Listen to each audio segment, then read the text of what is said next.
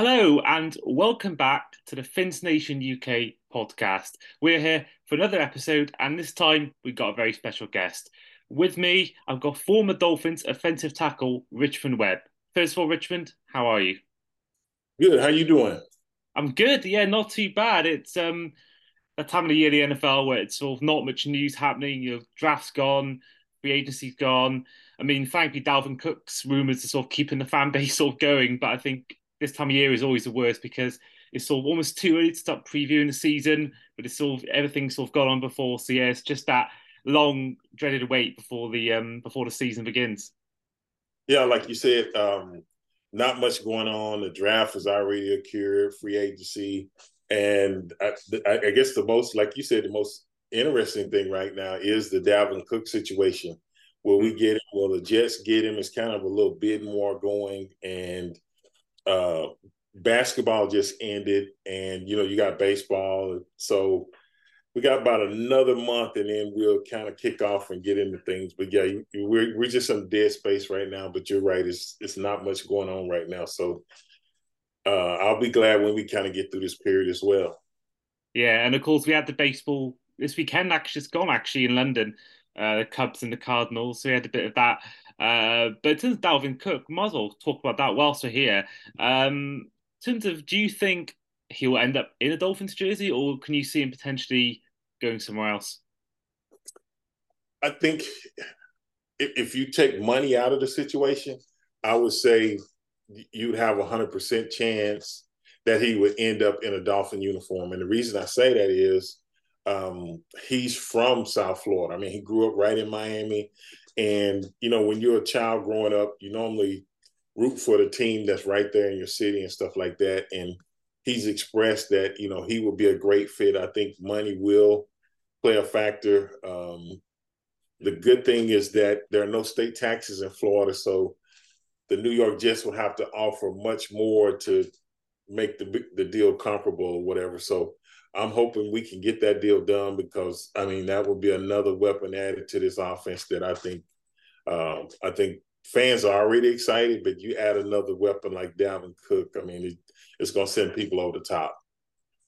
Yeah, I mean I think I've certainly spoken to fans most recently. Went to an event in London last Friday with loads of NFL fans I met a few from Fins Nation UK, such as Martin, for example, Bobby and Mark Shirley, and we are all talking about how we've never really been this excited ever before about a Dolphin season. I mean, there's times before looking back, my early days being a fan was the Joe Philbin era. You know, not much excitement there. Even down the gates, we had a bit of excitement after the first year making the playoffs, but I don't think even then the excitement was anywhere near as high as it is now. You know, adding Jalen Ramsey in, Tyreek Kilkin last season, him and Waddle had both had you know great seasons last year. Tua showed showed signs, and whilst there's doubt about his you know whether he will last long term in the NFL, I think that there's definitely excitement about him as well. So, what's your thoughts going into that? We are we are going to be at some point going into your career, but in terms of the Dolphins' current state of Miami, I mean, just how excited are you about the season coming up, and how far do you think the team can go this season? Yeah, I, I, think I'm just as excited as everyone else. Um, I think the key factor is keeping the team healthy. Um, I like all the transition or acquisitions that they made during the offseason. Uh, like you said, keeping Tua healthy. And I, I, think Dolphin fans can see the difference when Tua was a quarterback versus when he wasn't in there and how more how much more explosive and everything the team was this and that. So it's definitely important to keep him healthy, and I think he's continuing to work to get better and better. But like you say, and a guy like a Jalen Ramsey, um, you got Tyreek, you got Waddle, um, and then if you can add a guy like Cook, um, even in the draft, uh, De'Von Achane, adding a guy like that, it's just we have so much speed that you know even the analysts and everybody is projecting the Dolphins at the lowest as a top five team in the NFL. So definitely playoffs, and I think if we get in the playoffs and and every, everyone stays healthy at key positions, I think we got a shot at the Super Bowl, and I think that's what's got everybody excited. It's not like we're flying under the radar and people saying, "Well, maybe they can sneak in there," and it's, it's no sneaking. I think people look at them and saying that, and then also on the other side of the ball, adding you know Vic Fangio, which was a former head coach, now he's a defensive coordinator, so you get head coaching experience, but then he's one of the top defensive coordinators in the uh, NFL, and you got Chubb and and, and Phillips coming off the corners and this and that. It, it could be a nightmare. So um, it's not just we're one sided where we have a really good offense or a really good defense. We have a complete team on both sides of the ball, and I think that's what people are paying attention to. And if we can, everybody can stay healthy, we should have a really long run and have a shot at the Super Bowl. Yeah, I agree completely. I mean, Vic Fangio, we all saw what he did in Chicago as offensive coordinator there that defense they had in that season where they had the famous double doink. I mean, that defense was, was brilliant, and he um, certainly, whilst he had his faults, probably as head coach in Denver, I think you look at his time as a coordinator, he was fantastic. So I'm hoping he can really improve that defense, which really was probably our weak point going into last season. So yeah, I think one of them. Um, but yeah, I think certainly it's an exciting time. But we're going to go back to sort of your career and talking about um, the early part of your career, really growing up in high school and college. But of course, you are a former Dolphins defensive tackle, and I just want to reel off some of your um, accolades during your time with the Dolphins. I mean, two-time first-team All-Pro, two-time second-team All-Pro, seven Pro Bowl selection. You were in 1990s NFL All-Decade Team. You were inducted in 2005 into the Miami Dolphins Roll of Honor or Honor Roll. You had 118 consecutive starts, seven consecutive Pro Bowls, and you were able to retire as a Dolphin. I mean, just listen to all those accolades. How does that make you feel looking back at your your career? Uh, it, it, it makes me feel good. Um, you know, we had some really good teams. We had some really good runs, and um, I think the thing that I wish is I would have had one shot at the Super Bowl. I think my third year, we had a really good team, and we made it to the AFC Championship and lost to Buffalo so other than that, um, if we, if I would have had a shot to play in the Super Bowl, I think that would have been icing on the cake and possibly have an opportunity to try to win a Super Bowl. But I mean, I, I think the thing you look at is team goals and team success. And in order to achieve that, you got to play at a high level and, and be at your best. And that's what I always tried to do. And I was rewarded with some accolades throughout my career, which I'm proud of. But I'm more proud of the relationships and stuff that I formed with guys that I still have to this day that I played with. Yeah, I think certainly you all you could to win one. I mean, you've got so many accolades. You were certainly seen as one of the best ever defensive, offensive linemen. I mean, we did a podcast, me and Andy Dimmock, about two months ago, did our all time Dolphins uh, team, both offensively and defense, and you were in both our teams. So this shows how well you thought of by um, fans from both sides of the pond. So yeah, um, certainly, that is a shame, but we obviously will go into that more later on. But yeah, certainly, I think that um, you can't fault what you've done in your career, and this certainly has been a has been a good one. Uh, but of course, you grew up in Dallas, Texas. Um, went to Dallas Independent School District, Roosevelt, um, in a state that is so football orientated. Was football always the goal for you growing up? Was that always something you aim to do, or was there maybe another sport or a different job you maybe had other aspirations of as a kid?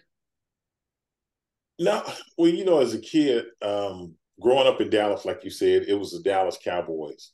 So uh, I was a kid from a little kid growing up and uh, played sports, but um, loved football and basketball. But you know, the Cowboys was my team, and so once I started playing organized football and this and that, um, that was a goal, and then got an opportunity to get a scholarship to go to school to play football at uh, Texas A&M, and so I knew that would pay for my education. And then as time progressed and I continued to get better and better, I knew I would have a shot. But to say way back then that I knew I would have the career that I had, I didn't. But if you asked any kid, would they want to play in in, in the NFL or pro football? Of course. Um, so I was I was happy that I got an opportunity to play at Miami because I got coached by like Don Shula, playing with Marino, Mark Mark Duper, Mark Clayton, guys like that. So I went to a really good organization and they were known for winning, success, and this and that. And I think that helped my career as well, learning from guys that came before me on how to conduct yourself as a pro and what it takes to play at a high level and just I, I, didn't try to reinvent the wheel. I just saw what other guys did and just implemented that, and, and it worked out for me. Yeah, I mean certainly, um, you know, Dallas Cowboys one of the richest uh, franchises, one of the most historic franchises in NFL history. I mean, five Super Bowls, uh, two of them coming in the seventies. You must have been growing growing up in that era as well, um, or at least a, a child. So it must have been almost. If you imagine you watching that back then, must have really inspired you to to go on and try and win one. The fact that you you'd seen your hometown team going on doing so well in the NFL. Yeah, uh, like you said, you know, Cowboys, uh, Dolphins, Steelers. Those are some of the the organizations that people just you know just relate to, and uh, even like overseas, internationally. Um, I remember when I played the Dolphins. We played in um, Tokyo one year. We played in Berlin, um, and we also played in Mexico City. But the fan support and the the fans were like really nice. But I mean, it came out, the stadium was sold out, and and just to see fans that are internationally that don't probably get an opportunity to see us play all the time come out and support us the way they did and and uh, you know get autographs and stuff like that it was a great great experience for me as a player so I, I appreciate that you also mentioned Germany. Of course, the Dolphins are playing this year in Germany against the Chiefs. Are you going to try and make your way back to Germany this year to go and watch it? I probably have to be invited. I'm sure that's going to be a tough ticket to get. I'm sure that game is probably already sold out, and it's a great matchup. You got Mahomes and two of two of the top you know quarterbacks in the in the uh, NFL, and the you know Chiefs won a couple of Super Bowls, so I think it'll be a good matchup. And I, I definitely got to see that game because I want to see how we match up with you know a team that's been there, this and that. And I, I think it's going to be a great game. I don't know if I'll make it, but I'll definitely be rooting from here in, in the United States. I'll tell you that. yeah, it's um, certainly. I mean, I'm I'm surprised they even got that game because the London series has been as good as it has been. We've never ever had a matchup as good as that on paper. I mean, that's the best I've ever seen for any international game in any sport, let alone the NFL. So it's um, you know, Tyreek Hill, of course, is going to be the one, one of the main talking points going back to his old team. But uh, I don't know whether you saw yet was it yesterday, the day before yesterday, Richmond, where it sold out in 15 minutes, and there were 1.4 or 1.5 million people in the queue on Ticketmaster. 15 minutes? Yeah, wow. it sold out that quickly, and it was people were showing on Twitter on the like their position in the queue, and it was like one million three hundred and something. It's um, yeah, it's it, it. I think it shows that how much Germany and and Europe just love love, love the NFL they love American football. Yeah, because I, I, know um, I didn't realize when I first came to South Florida, and then I started getting into the World Cup and stuff like that, and soccer. You know, it's really football, but you know, we overseas it might say, "Oh, y'all y'all play American football, but soccer is really football." And then that's when I really I said, "Oh, this is a whole nother level." Um, so you know, start learning about different stuff, different cultures, because Miami is really diverse. There's a lot of international people, this and that. So I just started learning different stuff and it broadened my horizons to, you know, there are other things out there. So yeah, I, I was definitely impressed. But to have, like you said, to sell out in 15 minutes and that many people trying to get tickets. And I agree with you. I don't think they've had a really good matchup like this in an overseas game that I can think of. So I, I think you had a great point there. So this is this is one that if it was either in Kansas City or Miami, I think the game would sell out because people want to see a matchup like this because you don't get to see that very often. You're right. Yeah, uh, I think it's going to be. I think a bit in our favour actually because we're not going to be having the. I, I went to Arrowhead last year and I know just how loud that place can get. And I think that's maybe one good thing. We're going to have more, maybe more of a neutral venue, which may help us get a win in that. Um, right, moving on from high school, you went to college, you mentioned Texas A&M. You're actually wearing your college gear right now for all the audio listeners. You are wearing your Texas A&M. Um, again, just some of your highlights. Actually, before we do that, um, some of your teammates in in high school include Aaron Wallace and Kevin Williams, who of course is a two-time Super Bowl champion.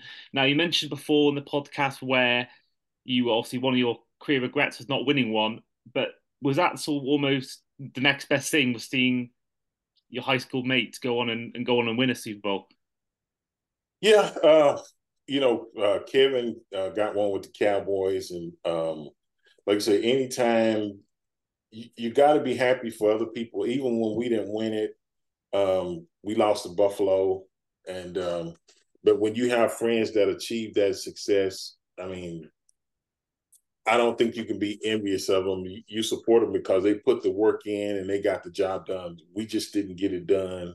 So um, I was definitely happy to see him, you know, win that, come back to our high school or whatever, and show kids that hey, this is what's possible. Um, you know, you work hard, put the work in, and and you can achieve anything. So I was I was extremely happy for him, and he's a really good dude as well. So yeah, I was I was definitely happy for him. Amazing stuff. But yeah, going back to uh, Texas A&M, just some of the highlights you had. Um, in 1989, you reached the Sun Bowl against Pittsburgh. You were made team captain in the same year. You were SWC champions in 86 and 87, and you were in the All SWC team in 1989. Um, the, out of those four, maybe there was more I've just not found out, but what would you say would be your biggest highlight during your time in college? We went to uh, three Cotton Bowls, um, and one, well, we won two out of three once we went, but um, I think that was the thing. It's you know they had a playoff system now, but it was basically win your conference, and then we were zone. If we won, we went to the Cotton Bowl. Uh, I think the SEC was uh, to the Sugar Bowl, so it was a little different back then. And then I think journalists would vote on who was, you know, who they thought was the number one or two team or whatever like that. Because a lot of times it could be two undefeated teams, but if they weren't in the same conference, they might not never play. So you had to look at strength of schedule, this and that. Where now, if you make the college playoffs, you play. So whoever wins it at the end of the day is actually the true champion. But I think just being able to, you know, play with some of those guys, you know, four or five years, and then to achieve some success, like you said, you know, be able to go to bowl games and and get rewarded at the end of the season for having a really good season. Um, I, I, still have those memories. I still got my bowl rings and stuff like that. So um, those are some of the memories that I cherish and memories from that time in, in college. Yeah. Amazing stuff. And then going on to the NFL, you were the ninth overall pick in 1990 by the Miami Dolphins. You would go on to start 183 regular games for the Miami Dolphins, so in, your career with 163 with the Dolphins and a further 20 with the Cincinnati Bengals, where you played the final two years of your career. Um, in terms of your draft experience, because I had we had OJ McDuffie on, um, one of your former teammates, in one of our previous episodes, and he was talking about his draft experience and how different it was to how the current draft sort of day is for NFL players and how it goes and how much more televised it is back then. So for you, what was your draft experience back getting drafted? Were you with family, with friends? Were you in a hall? How was your overall day when you got the phone call to get drafted by Miami? Yeah, actually, you're right. It's it's it's like a whole production now. The, the draft. I mean, they do a really good job with it. Um, I went about five or six years ago. They had it in Nashville, so I was highly impressed. You know, TV doesn't do it justice if you've never attended a, a, a draft experience, but um, yeah, back then they would have a few guys go to New York. Uh, but what I did, I, I, went home to Dallas to my parents' house and watched the draft from there. And uh, I got a call from two or three teams. I think it was Miami was one of them. Excuse me. And um, they were saying, if you're there, we're gonna take you this and that. But until you actually get your name called, you listen to that. But you know, so many things can happen in the draft. So you start watching the draft, and it was on. It was only on ESPN back then. So um, I think it was Joe Theismann, Chris Berman, Tom Jackson, and of course Mel Kiper. That was the the panelists, and after every pick, they analyzed and everything. And uh, I think I was a ninth pick, so when they picked Chris Singleton at the eighth pick, he went to New England. My phone started ringing, so I pick up the phone, and it was Coach Shula and he said, uh, uh, "When I speak to Richmond Webb," I said, "Yes, sir, this is him." He said, "Are you ready to be a Dolphin?" I said, "Yes, sir." So I could actually breathe because you know you try to relax and be nervous. I was nervous, but until I got my name called, I was happy and this and that. And I was happy I was going somewhere warm. I didn't want to go to no cold weather team. So everything worked out. I was like, thank you, Lord, this and that. And uh, man, it was I could breathe, I could relax then, but before the draft, I was really nervous and stuff because if you watch drafts before, you can see guys that were really highly rated, and sometimes you slip lower than what they project you to go. And it's just, but once you get that phone call, it just takes a bunch of pressure off of you. So that was my experience right there. And do you remember at all? You mentioned that you had the analyst on ESPN. Do you remember at all what they were saying about you when you got drafted?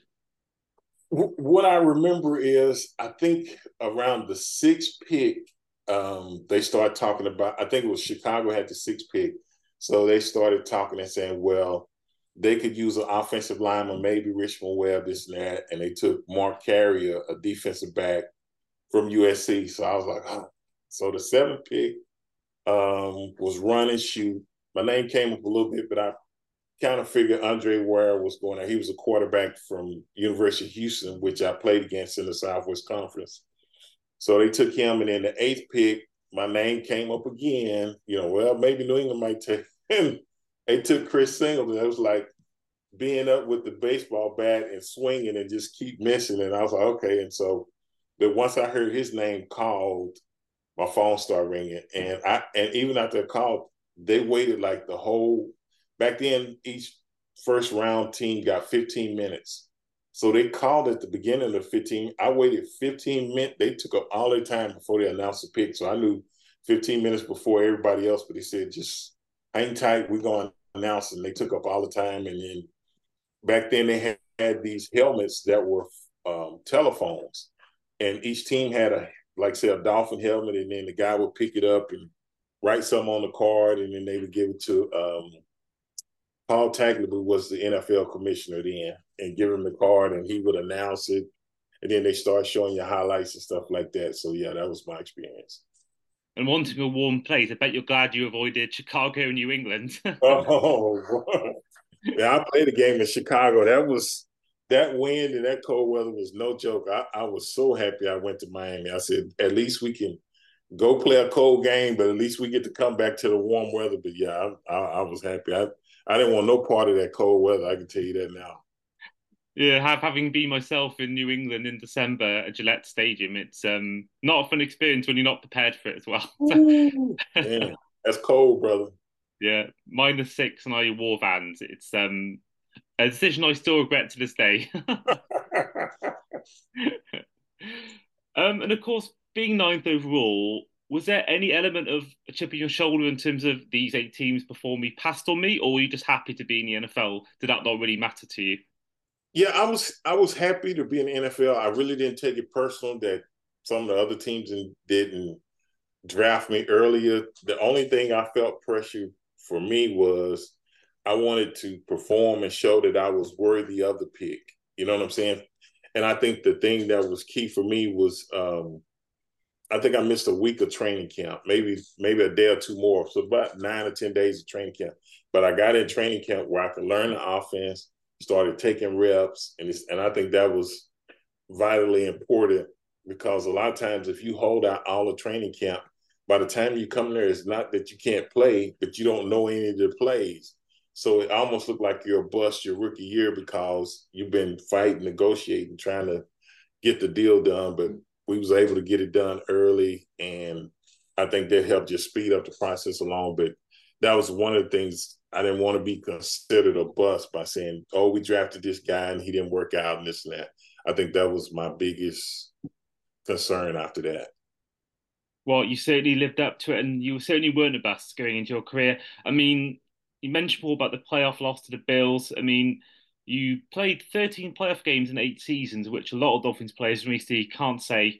Um, I mean, just looking at some of your um, most memorable playoff games, I mean, you you would go out in a conference championship uh, to the Bills 29-10, I believe it was. Um, you lose again to the Bills in 95, a year after losing to the divisional round to the Chargers losing in the wild card round in 97 season to the Patriots, losing the divisional round to the Broncos in 98, and that infamous game against the Jaguars, the, the heavy loss in Marino's last game, and then you lost again to the divisional round. But of course, you were um, in the last team to ever win a playoff game for the Miami Dolphins as well. You were part of that team that did win in the early 2000s. Um, so, in terms of that, um, first of all, what would you say you mentioned before about being a regret of yours not winning a playoff game. Was there anything you look back on maybe that would you would do differently in those games, and then also going into being the last team to win a playoff game? What do you think has been the reason why Miami haven't won a playoff game since you since you since you last played for them?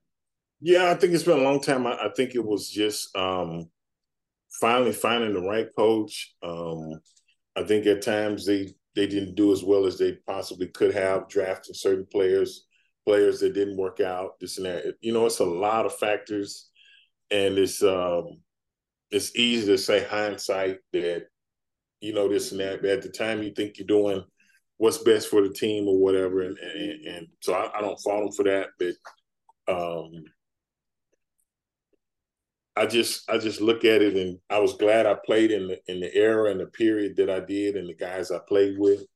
Um, but you know, you know, going into the playoffs is just you got to play almost mistake free football. So I know at times we went in playoff games where we had a lot of guys injured or whatever, and it was highly unlikely that we was going to come out and win. So it's different factors, and I understand that.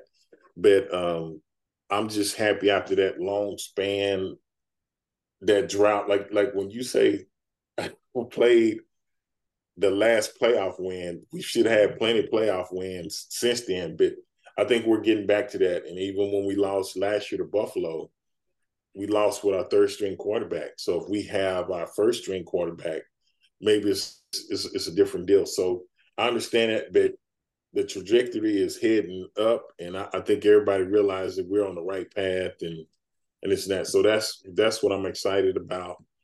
I just want to see it come to fruition. So I'm I'm I'm definitely excited about this this season this year.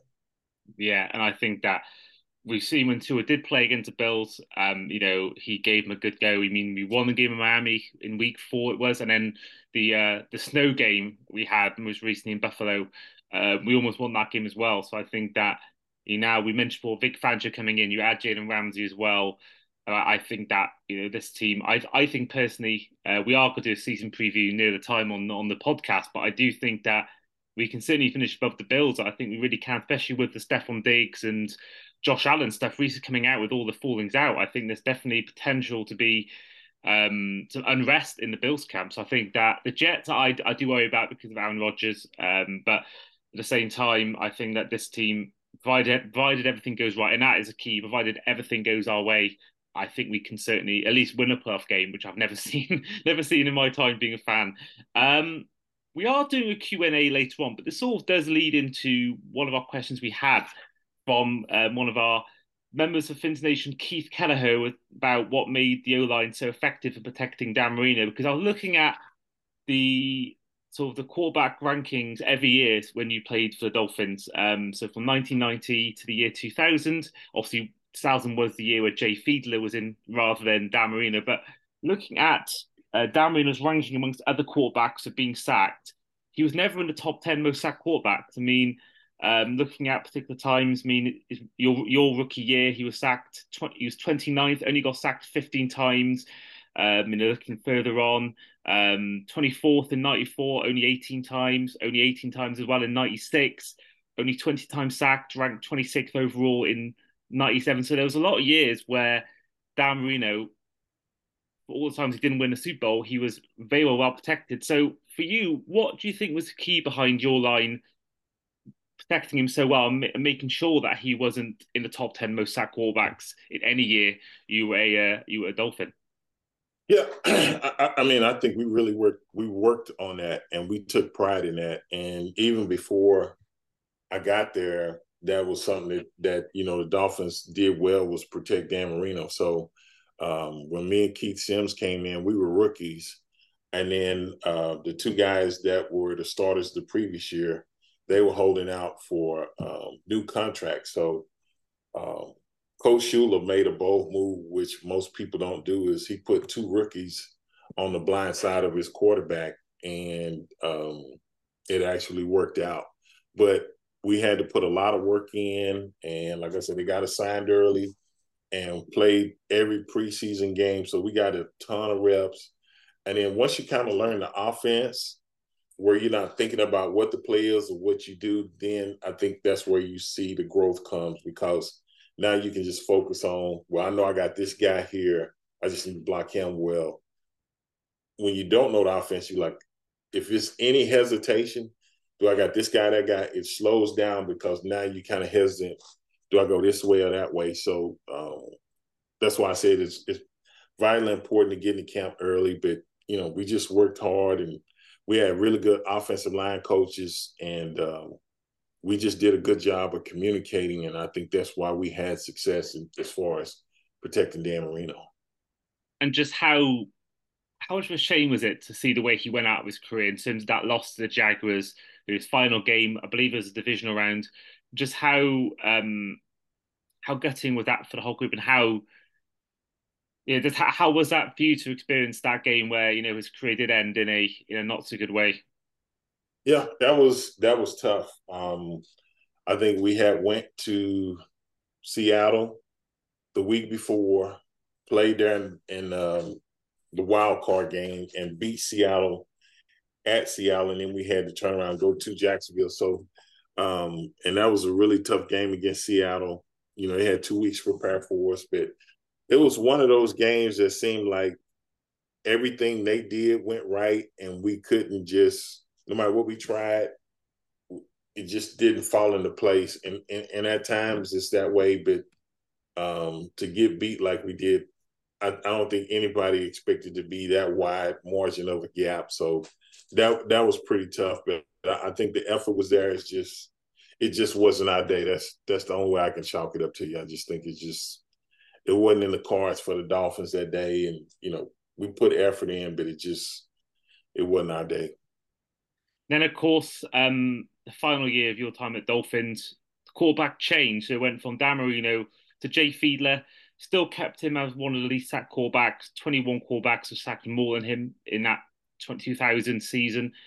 But apart from the obvious comparisons between Dan Marino and Jay Fiedler, the obvious comparisons are there. But what would you say apart from that was the biggest difference you found going from Dan Marino, who'd be a future Hall of Famer, to Jay Fiedler? Yeah, Jay, I think Jay was a more of a mobile quarterback. We could, you know, do stuff rolling out of the pocket, this and that. Where, where Dan was a more pocket quarterback, he was limited because um, he wasn't very mobile, but he was just so accurate in throwing the football. So um, I think with Jay, teams knew that they'd have to keep containment because if you know, they ran some kind of crazy stud, stunt and he got outside of containment or the pocket, he could hurt him with their legs. Where most of the time, most people wasn't really worried about Dan Marino running. It was like try to get to him because he could break down the defense so quick that once he found an open receiver, he would just shred you apart. So it was like two different quarterbacks, but one had, you know, pluses and minuses over here. And, you know, Dan just wasn't mobile, but that's why he was a Hall of Fame quarterback because you know the mental part and his accuracy and getting out and just throwing the ball the way he did. It was nobody did it better, and that's why he's considered one of the greatest to ever play that position. So we just talked about transition from quarterback to quarterback. Let's talk about transition from head coach to head coach. You had three head coaches in Miami. The great Don Shula, the great late Don Shula, Jimmy Johnson, as well as uh, Dave Wannstedt. Um, we covered the same thing with OJ McDuffie, um, but how would you compare those three head coaches you had and your experiences with uh, with each one? Uh, of course, I'm probably I'm I'm I'm I'm partial to Shula. That was the guy that drafted me, so um, you know he was one of the best to to ever do it. Um, you know, Jimmy Jimmy was good. He came in. Uh, he was a tough coach, but he knew the game of football, and he did a good job. I mean, we worked really hard in practice, but he did a good job of preparing you of what to expect um, as far as you know how the game probably would go, this and that. So he he did that really well. And then Dave Wannstedt took over the last year because you know Jimmy decided to retire or whatever, but he was um, I guess Jimmy was like his mentor because he was his defense coordinator in Dallas, and then he went on to coach at Chicago, and then came back to Miami up under Jimmy Johnson, and then that. So, uh, he, to me, he was a little bit more laid back than than Jimmy, but you know, I've, I had really good coaches, and I think they understood they were they were different, but I think they understood what it took to win and um, you know preparation, uh, the mental part of the game, and not doing things to beat yourself. And I think that's why we had the success that we had while we were there. And finally, was there sort of a game during your time as Dolphin maybe that stands out the most, maybe as a favourite game you took part in or most memorable game you took part in? Uh, I'll probably say uh, um, probably early on the thing that really shocked me is I think we were playing in Cleveland and I won't say it was the first, you know, in practice you work on like the two minute offense or whatever. And this was a I, this is a game that for some reason we were behind maybe a touchdown or a little less, maybe five or six points, but we needed to score, and we didn't have. I know we didn't have two minutes, and we ran a two minute offense, and um, Dan drove the ball down so fast, so quick, and we scored. And I was like, I can't, like it happened, but you almost like, I can't believe it happened. And then so when you're not used to that, I think that was the thing that I had to make it. I was like, man, we really just went down here and scored in maybe a minute or a little bit more. And you know, coming from college where we ran the football all the time, and then you go from the transition of throwing the football, and I mean, he would throw it on the ball, on the ball, on the ball, and before the defense could get set, he's snapping the ball and he's drilling again on the ball, on the ball, and you're looking like, the you, are trying to get on the ball.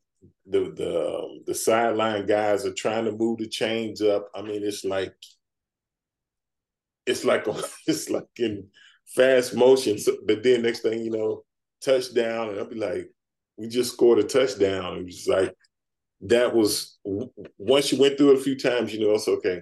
You knew that if you gave Dan Marino time, he he would pretty much deliver every time, and I think that's a the thing we kind of got spoiled with that people would always ask us, if y'all can score that quick, why don't y'all just do that all the time? And I was like, no, no, no, we can't do that because you got to make drives last because your defense will be wore out and it, will work against you just like it'll work for you. So, but people just ask us all the time, man, if y'all just go down there and just do that all the time, it's like, I hear you, but now you you can't speed it up that much all the time. But I think that was the thing. It was the first time I went through the two minute offense with Dan Marino and seeing how quick, fast, and effective he was. It was just like I can't believe it, it happened. So I, I, that's the thing that stood out to me. Amazing, amazing. I, I actually forgot to ask you as well. Have you been to Jimmy Johnson's restaurant in Key West at all? I have not been to um, his restaurant, but I'm probably a seafood or something like that. So yeah. I love seafood. Yeah. I just got to drive down there. It's man, there's so much good food in Miami. I normally mm. don't have to go that far to get it, but uh, I need to take a visit to Key West. They got a key lime. I think they make those famous key lime pies. Mm. Yeah. Maybe I can make a road trip down there. You're giving me some ideas now, so I'd make a road trip down there. You definitely should. I mean, we went there last year. A few of us from the fan group went down to to the big Vikings game last season. We made the trip um, from Miami after the game. Next day, went to Key West for a week, and yeah, you mentioned you mentioned the key lime pies. They were. Um, I mean, I'm I'm actually not normally a fan of the key lime pies, but when I was there, it was so good. It's so good. I I can see why it's named after Key West. brilliant. um, but yeah, the, the food itself is really good. Um, but yeah, moving on to your final two seasons, which were spent in Cincinnati, so entire new state, going from Florida to Ohio. You think you made 20 starts for the Bengals in those two years. How would you describe the feeling of having having to leave the Dolphins then? What it was like to go into a brand new team, brand new place, tiny teammates and tiny coaching staff. How was that process for you, and how how did your last two years? How were they for you? Yeah, I, you know the thing is, is that um, I think by that time I understood that you know I wanted to stay in Miami, but I understood the NFL is a business, and they at times you got to make tough decisions. And I was getting toward the latter end of my career, and I'd had some injuries and stuff, and so I understood it, but I didn't take it personal because it's business. And um, but I wanted to continue to play football. So uh, Cincinnati gave me that opportunity, and I was happy to go there. Um, it was a little different, you know, younger guys, this and that, but um, uh, I had a good experience up there, and and then I was one of the elder statesmen that a lot of guys would come to for advice or seeing how you know I practice carried myself in practice. It would probably force younger guys to say, okay, well, if this old guy is doing this, then I got to step up and, and, and do that. So um, it was good. We didn't win a lot of games, but uh, like I said, a lot of great teammates. And then uh, eventually I had to retire. But the thing I am happy is is that you know I kept a good relationship with the Dolphins because that's where I spent the majority of my time. And when I made the phone call to say, "Hey, I would like to come back and sign and retire as a Dolphin," they welcomed me with open arms. So, like I said, it's a business. It was nothing personal. It was just I wanted to keep playing, and you know they went a different direction. So that's just part of it. But it was nothing personal. So I was I was happy to continue to do what I wanted to do, and then I was happy to come back home and become a Dolphin. So it worked out great. Yeah, you mentioned there that obviously injuries played a part in your latter years, um, but it must have been such a nice feeling to be able to to say you retired a Dolphin. Oh no question. Um, like you said, you know, that's spent most of my career and I've seen guys take it personal and then, you know, you start making statements and and and it's not personal, it's just business. And I think I have been in the game long enough to see to, to to to know the difference between it that it wasn't anything personal. If it was something personal, that might have been different, but it wasn't nothing personal. And uh, I understood that, that, like you said, that that was a great thing to be able to come back home, sign and retire, and retire Dolphin. So that that was that was it. Amazing stuff. Um, before we go into our Q and A, um, I want to ask you sort of about the current offensive tackles in the league. Who would you say the kind of guys you look to and kind of guys you like watching? But then also, is there a player maybe you would compare yourself most to um, of your kind of playing style as an offensive tackle to maybe a current offensive tackle in the league? Uh, I just watch him. I don't try to compare people to me because I think everybody's kind of a little different. I mean, um, Terron Armstead, uh, I think that was a great um, that was a great addition to the Dolphins. Uh, I like Laremy Tunsil when he was there. He's with the Texans now. I, I, still watch him. And then Trent Williams is another guy that sticks out to me. He's in uh, San Francisco. Um, so those are all left tackles, guys that I watch and this and that, and really good and do a really great job at, at, at their job. So I, I just love looking at good offensive line play. So those are three guys that just kind of stick out. Um, of course, I'm gonna probably see Terron Armstead more than anything because I'm gonna watch the Dolphin games. But the other ones, after the Dolphins, you know, I might catch one of those guys there. Yeah, and I think it's um, you know a lot of times where he wasn't playing last season, we did struggle uh, to protect Tua a lot. So I think, you know, I think he's definitely one of the best. I think Trent Williams for me is the best I've ever seen in that, in that position, and I think he is definitely, I think, a first ballot Hall of Fame. I think when he retires, I think he will be no doubt about it in um in the Hall of Fame straight away. Um, right, let's get to the Q and A, which we had a few Dolphins fans uh, have uh, sent in questions. I did a post on our Facebook page, and a few Dolphins fans have come forward and asked you some questions. So we've already had Keith's question early on in the podcast. Uh, next one comes from Scotty Wheeler. Why do you think it took Zach Thomas so long to get into the Hall of Fame, and do you think you will ever one day make it? Yeah, Zach, uh, I, I thought he was deserving of it. I thought he should have been in there uh, me as well. I think I have the the resume for it. Um, it just sometimes it takes sometimes to get guys in quick. Sometimes it takes a while. I don't complete understand the process, but um, I'm glad Zach got in this year, and I will be in Canton for his Hall of Fame induction speech, this and that. So I'm definitely looking forward to that. And I went with when Jason went in, and I went when Dan went in. So uh, anytime my teammates go in, I'm gonna be there to support them, and uh, I'm I'm happy and overjoyed that, that Zach got in this year. So I'm definitely looking forward to that because he was he was definitely one of the instrumental guys on the defense to help us win a lot of football games. So and he's a Texas guy as well. So you know, we got that in common. So yeah, I got to go support my brother. Absolutely, I think there actually is actually a few members from Fins Nation UK that are going to be there. Uh, a few members of our of our fan group are going to be in Canton. Um, I had the pleasure of going there last year when I was in Cleveland, and um, it's great. The Hall of Fame is such a great place to visit. I mean, you've got. I also saw Dan Marino's um, bust. I saw uh, Griese's bust. Um, Jason Taylor as well, and it's um, you know I think that if you get a chance, I don't know whether you have gone into the Hall of Fame and looked at the at the at the sort of the museum part of it, but some of the things you see are just incredible. I mean, you've got you know you've got signed jerseys, game worn gloves, cleats, jerseys as well. It, I could have been there about ten hours if I if I if I could have. I could have been there even longer. It's um yeah, it's so good, and I think that certainly when when when they get you know Zach Thomas's bust into that room where they've got every single member of the Hall of Fame, I think it'll be it'll be even more special. Um, now, next question um, comes from well-known British broadcaster Nat Coombs, and he's asked, "We've got a show over here called the Nat Coombs Show, where the hosts pick games each week head to head. It's called Drew Lock of the Week. Who's going to win it this year, Nat Coombs or Ollie Thornton?" Hmm. Uh, I'm gonna go with you. Say Nat Coombs or who's the yeah. other guy? Yeah, Nat Coombs. I, will go with Nat. Yeah, I, I, don't know who's gonna win it, but I, will just pick Nat just off the top of my head. But uh, um, uh, I'm, I'm gonna, I'm gonna post my, my vote for Nat. I'm gonna go with him. So maybe we'll see. Hopefully, hopefully I get it right.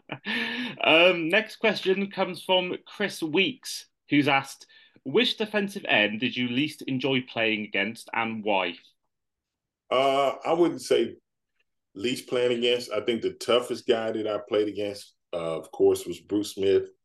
And um, you know, a lot of people say, well, you should look at it as the least, but if that's the toughest guy, you want to see you want to see how you measure up against the best, and that's the, always the way I looked at it. So uh, I got to play him two, sometimes three times a year, and um, matched up with him most of the time pretty good. Sometimes he won, sometimes I did but that's the nature of the game. But you always want to play against the best because that's how you you raise your level level of play and and and get better. So uh, for me, the toughest guy was Bruce Smith, hands down, and I always look forward to playing against him. Yeah, well, actually, I had the pleasure through Fins Nation UK to speak to Dan Marino on Zoom as a group, as a like a Q and A sort of session with him before the London game in 2021, and I actually asked him the toughest defensive end or defensive player or lineman he played against, and he did say Bruce Smith as well. So you've got a lot in common, and that's one of them. Bruce Smith, what a player he was, and um, certainly, yeah, gave you guys some some trouble in the in the nineties. Um, final question comes from Dolphins fan Philip Workman, who's asked us, asked you, sorry, uh, what is it like going up against? What was it like going up against Brian Cox in practice every day? you know, Brian Cox, you know, you know, you, you, know, he had the incident in Buffalo, but um, the thing about Brian, man, he was, I mean, great teammate, um, one of the smartest guys I played with. Um, but um, if he felt someone right, you know, he was gonna stand up for you. And um, if you was his teammate, he he would fight whether it was one guy or two hundred guys over there he was going to support you to the end. So that's what I love about Brian Cox. Um, we had some battles in practice and this and that, but it was always to get better. And I think he respected me and I respected him. But just his knowledge of the game of how he could look at formations and say it's going to either be this play, that play, or that play. I was always impressed with that. And I think that's why he's had success being a coach in the NFL because you know the way his mind works and stuff like that. But uh, he was he was tough in practice, but I always look forward, and that's how we got better. So you need people on the other side of the ball that's really really good to help you maintain or get better, and he was one of those guys. Fantastic. And that is where we'll end the episode. So that has been the Fins Nation UK podcast with former offensive tackle Richmond Webb. So first of all, once again, Thank you for coming on the podcast, Richmond. Hey, thanks for having me on. And I heard you say it's going to be some UK fans in Canton. So if they run by me, please tell them to stop and say hello, this and that. I, am I'm pretty easy, approachable guy. So don't look at me and say, well, man, we saw you, but we were scared to say something to you. Now just come up and say, hey, this and that, and we'll take a picture or whatever and all that. So uh, I'm looking forward. Hopefully, I get to meet some of those guys because if they're anything like you, we're gonna have a good time. Amazing stuff. I think they're they're so keen to that. I think their mission of the whole trip is to try and get a Zach Thomas autograph. I don't know how easy that will be. If he, I don't know either. That might be pretty tough. but yeah, no, have a good time in Canton and hope you bump into the uh, crew from the UK. Uh, but yeah, that has been the episode, and we will see you guys next time.